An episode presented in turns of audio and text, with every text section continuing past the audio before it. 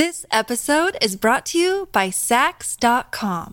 At Saks.com, it's easy to find your new vibe. Dive into the Western trend with gold cowboy boots from Staud, or go full 90s throwback with platforms from Prada. You can shop for everything on your agenda, whether it's a breezy Zimmermann dress for a garden party or a bright Chloe blazer for brunch. Find inspiration for your new vibe every day at Saks.com.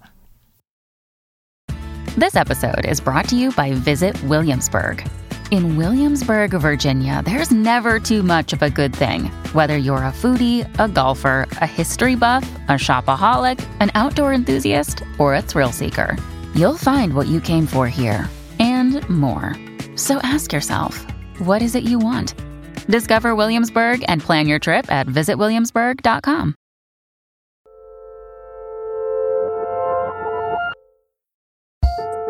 Hello, and welcome to another episode of Working Overtime, Working's bi weekly advice focused side hustle. I'm your host, Karen Han. And I am your other host, Isaac Butler. How are you doing, Isaac? You know, I just went on this big family vacation to Mm-hmm. the Grand Canyon and it was really great. And the desert, I think I'm just going to move to like a yurt in the uh, sounds middle of the desert. Yeah. Yeah. So, uh, how about you? Are you planning to move to a yurt anywhere? No, not yet. A yurt in the middle of Silver Lake? I mean, that could be nice. I mean, I wouldn't say no if someone just offered me Silver Lake real estate. Yeah. Who doesn't want that? But that said, what we are here to talk about is a listener voicemail, which I, I wonder if I have to do the jingle because they very kindly did the jingle themselves, which you will hear. I think the more times we do the jingle about listener voicemail, the better, frankly. I mean, I also feel like though the more that we do it, the more that we should just have like a button for it, and it shouldn't just be us like Right. singing it into the void every time. This is going to turn into like a morning zoo type thing where we just have like a lot of sound effects and, Wah, and wah. tags. Yeah. Okay. Yeah, So exactly. we received this voicemail from Maggie Cooper and Ashley Trebisacci. I'm so sorry if I'm pronouncing your names incorrectly. Thank you so much for calling in on being a creative couple. And let's listen to their voicemail now. Hello, working. We are calling with a listener voicemail about being a creative couple. We are both writers, and while there are many things that are wonderful about getting to share this part of our lives, we've also noticed that we sometimes struggle with the fact that we have different creative rhythms. One of us might have a particularly generative season, while the other one is not writing much, and vice versa, which can sometimes cause tension. It's not so much that we feel competitive with each other, more that when the writing is going well for one of us and not as well for the other, it's hard for either of us to feel like we can share our experiences without making the other person feel bad. Do you have any advice for creative couples like us? We're really just trying to write some essays and stories and also stay married. Thank you. All right. So to kick off, Isaac, I know that you haven't really worked in a creative partnership like the one that they're describing, right? Yes, that's true. Dan Kois and I never got married. but you know, I mean, look, this is what I'll say. I think on some level, all long term relationships are creative acts. You know, you're creating the life together, you're doing that in a way that involves a lot of the same tools like imagination and collaboration and learning how to do conflict and problem solving that are similar to making art. But to really answer your question, no. Before we got married, my wife co-produced two plays I directed with me, but but that's about it. But this is very different from you because your romantic partner is mm-hmm. also your writing partner for screenplays, right? Yeah, that's correct. We've been writing together for about two years now, so I definitely am maybe closer to uh, the question that they're asking than you are. That said, I know you have experienced the thing that Maggie and Ashley are talking about, which is the idea of creative seasons, because I think all of us go through this. And if you don't go through this, then holy cow, more kudos to you. But do you have similar worries about talking about navigating those creative ups and downs with your creative friends? Oh, yeah, sure. And in fact, we have a, a recent episode where you interviewed someone who never has a creative fallow period. And that was mind blowing to me. But, you know, most of the writers I know who I am friends with, and this is a, a you know, maybe this is because I've cultivated them mm-hmm. for this, have an incredible feeling of solidarity about this stuff, mm-hmm. right? Like they all have had periods where it's going poorly. So if it's going well, they know how to sympathize with that and vice versa. I'm yeah. on a, a group chat that's all writers of one kind or another, and it's a really supportive environment because we've all been through the same shit, you know? Just because you're having a good run right now and I'm having a bad run right now doesn't doesn't mean I can't be happy for you mm-hmm. or, you know, whatever. But I will also say that, like, through sharing your creativity and the problems you're having and the successes you're having, because I think a lot of us, and I'm guessing this is true in in this voicemail as well. It's actually the successes that can be harder to share, mm-hmm. you know, mm-hmm. than than the struggles because we're so used to talking about our problems and not about the things we're yeah. good at, and, and it's hard. But but through doing that, you learn who you can do that with and who you can't because you know you can't do the same thing in every single friendship, and friendships yeah. serve different purposes. I think.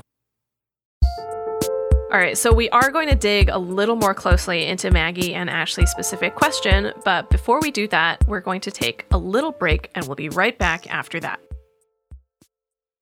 What's the best way to learn a language? Immersion, living where the language is spoken and using it every day in everyday situations.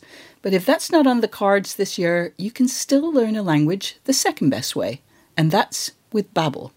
I've used apps in the past to learn new languages, but when I came across Babbel, I wondered if it could help me refresh my knowledge of a language I once spoke well, but was now a little bit or quite a lot rusty. I have to say, I was impressed. The advanced lessons were really useful, tips and idioms that can help with in depth conversations on topics that I can actually imagine chatting about. Babbel's quick 10-minute lessons are handcrafted by over 200 language experts to help you start speaking a new language in as little as 3 weeks. Babbel is designed by real people for real conversations, and the tips and tools are approachable, accessible, rooted in real-life situations and delivered with conversation-based teaching so you're ready to practice what you've learned in the real world. What's more, all of Babbel's 14 award-winning language courses are backed by their 20-day money-back guarantee. Here's a special limited time deal for working listeners. Right now, get up to 60% off your Babbel subscription, but only for working listeners at babbel.com slash working. Get up to 60% off at babbel.com slash working, spelled B-A-B-B-E-L dot com slash working. Rules and restrictions may apply. This episode is brought to you by Saks.com. At Saks.com, it's easy to find your new vibe. Dive into the Western trend with gold cowboy boots from Staud, or go full 90s throwback with platforms from Prada. You can shop for everything on your agenda, whether it's a breezy Zimmermann dress for a garden party or a bright Chloe blazer for brunch. Find inspiration for your new vibe every day at Saks.com. Hey listeners, is there a particular creative struggle you'd like to hear us tackle?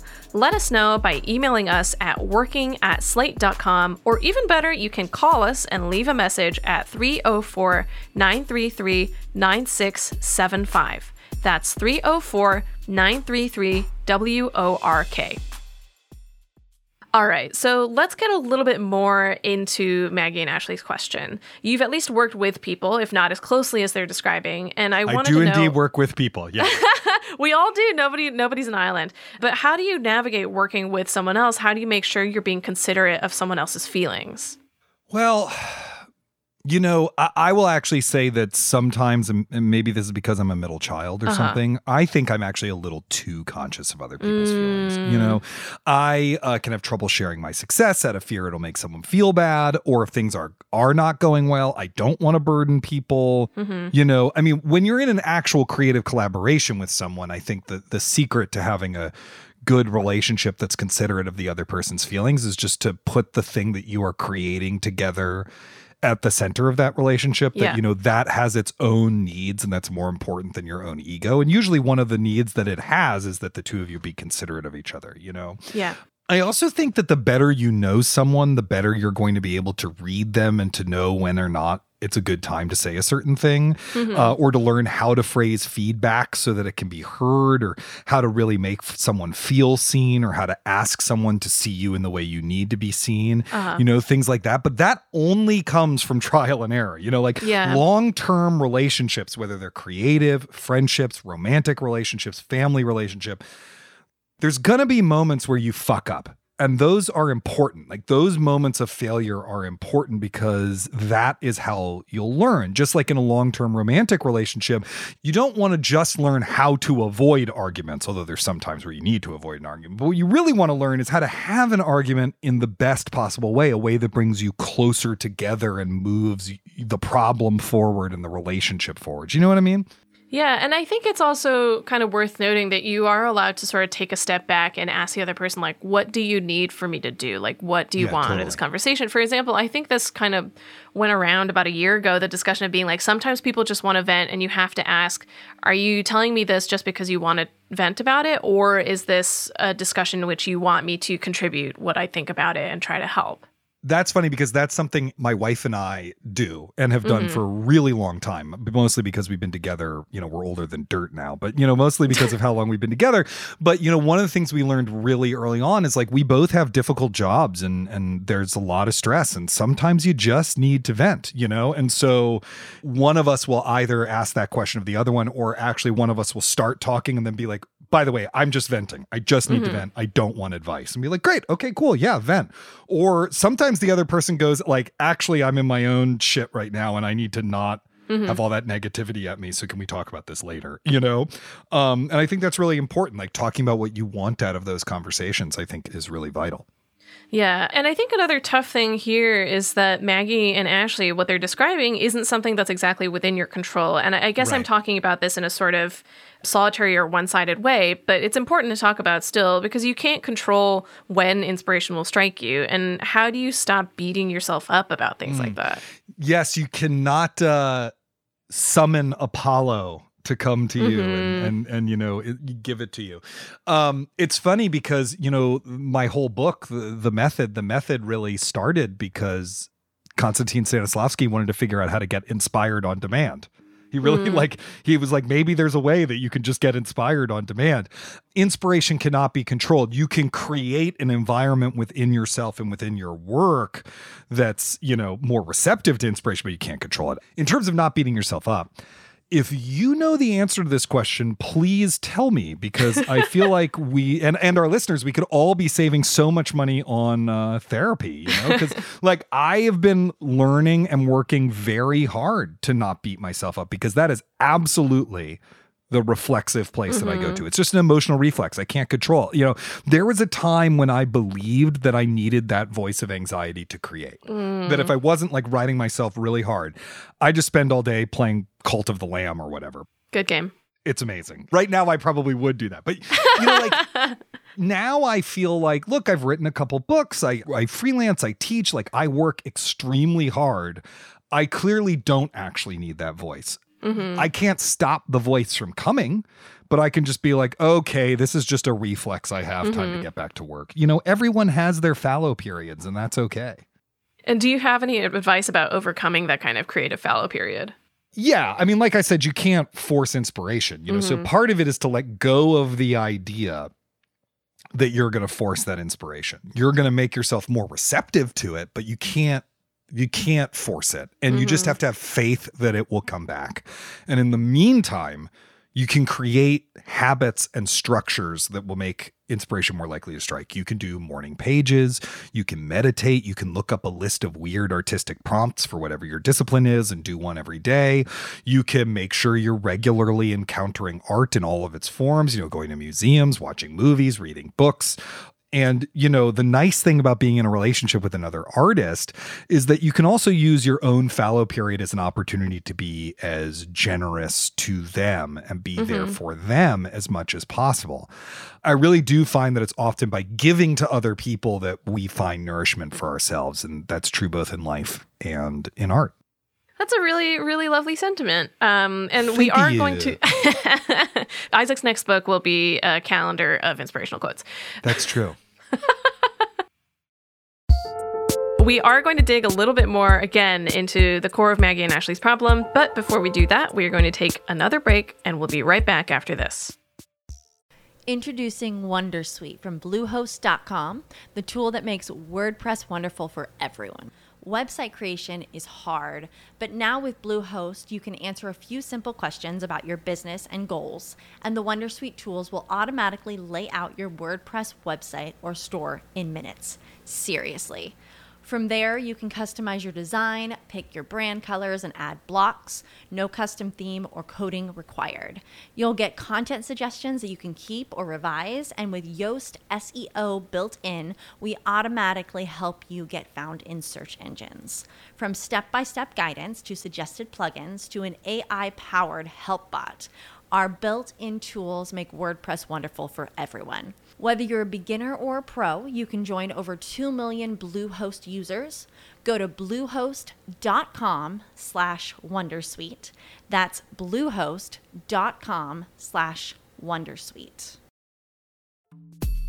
Hi, listeners. I just want to remind you that if you're enjoying working overtime, please subscribe so that you never miss an episode. If you listen on Apple Podcasts, we would love for you to rate or review the show. It really does help new listeners to find us.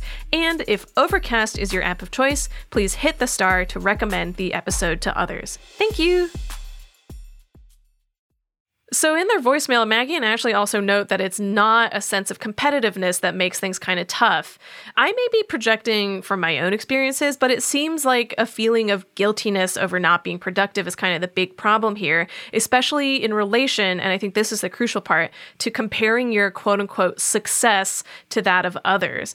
Have you dealt with this kind of problem, and what did you do about it? Oh, yeah. I mean, I think everyone deals with this if you're going to like try to be creative, you know? I mean, I just went through what you could maybe call a recharging period after the mm-hmm. book came out, you know, in part because all my creative energy was going to make sure people had heard about the book and would go buy it or mm-hmm. preparing for interviews or whatever. And, and that felt weird every single day. I was like, part of what it is is that, you know, if you care about your art, and I'm sure you've recently experienced this with your book as well.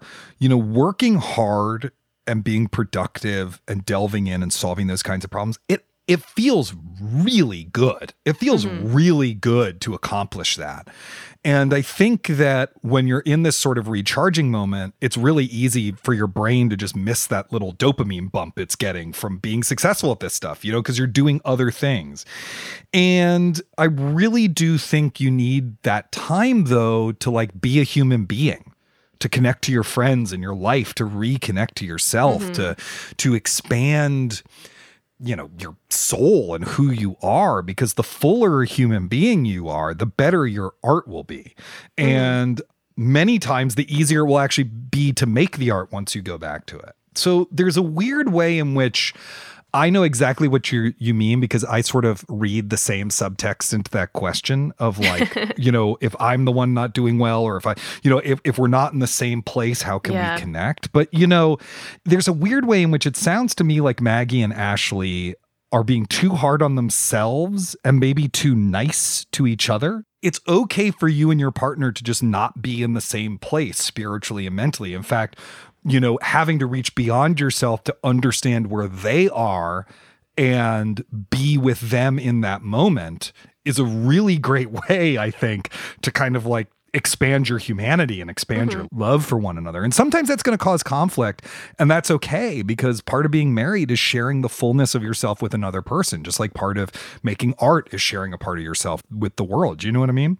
Yeah, absolutely. Um, and I think on my front, as someone whose partner is a creative partner and romantic partner, I guess I have sort of two pieces of advice. One of them I feel like I'm sure Maggie and Ashley, as very astute listeners of this podcast, will already have sort of done, but it's to sort of maybe try to break things down on, into a more micro level. Like when you're discussing the work that you're doing, maybe more specifically talk about one idea or one paragraph or one line, like one thing, just so that the macro side of it, where it's like, oh, I'm working on this big project that I'm feeling really inspired about versus I'm working on a project that I'm not feeling inspired about, that difference maybe feels a little bit smaller.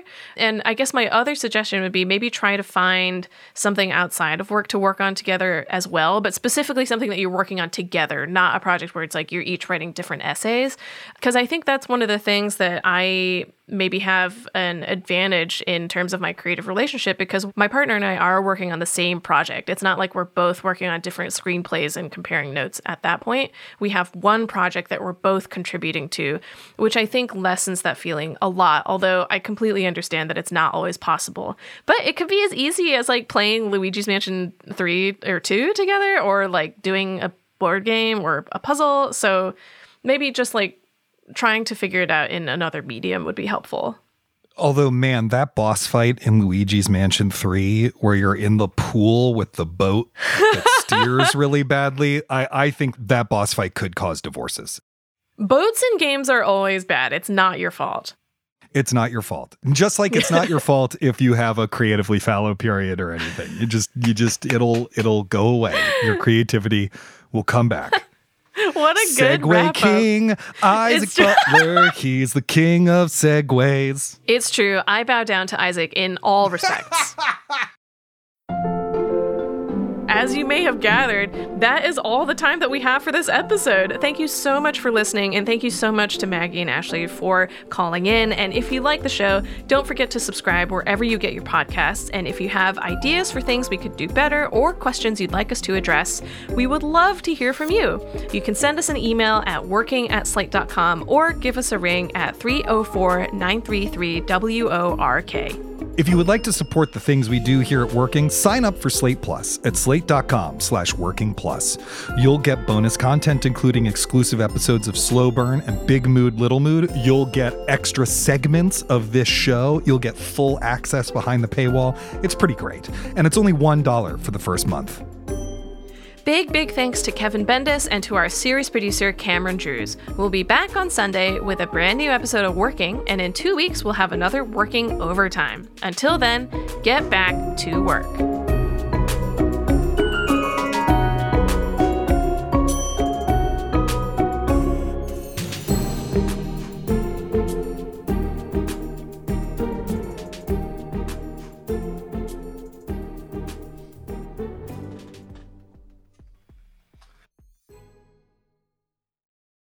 This is the story of the one. As head of maintenance at a concert hall, he knows the show must always go on. That's why he works behind the scenes, ensuring every light is working, the HVAC is humming, and his facility shines. With Grainger's supplies and solutions for every challenge he faces, plus 24 7 customer support, his venue never misses a beat.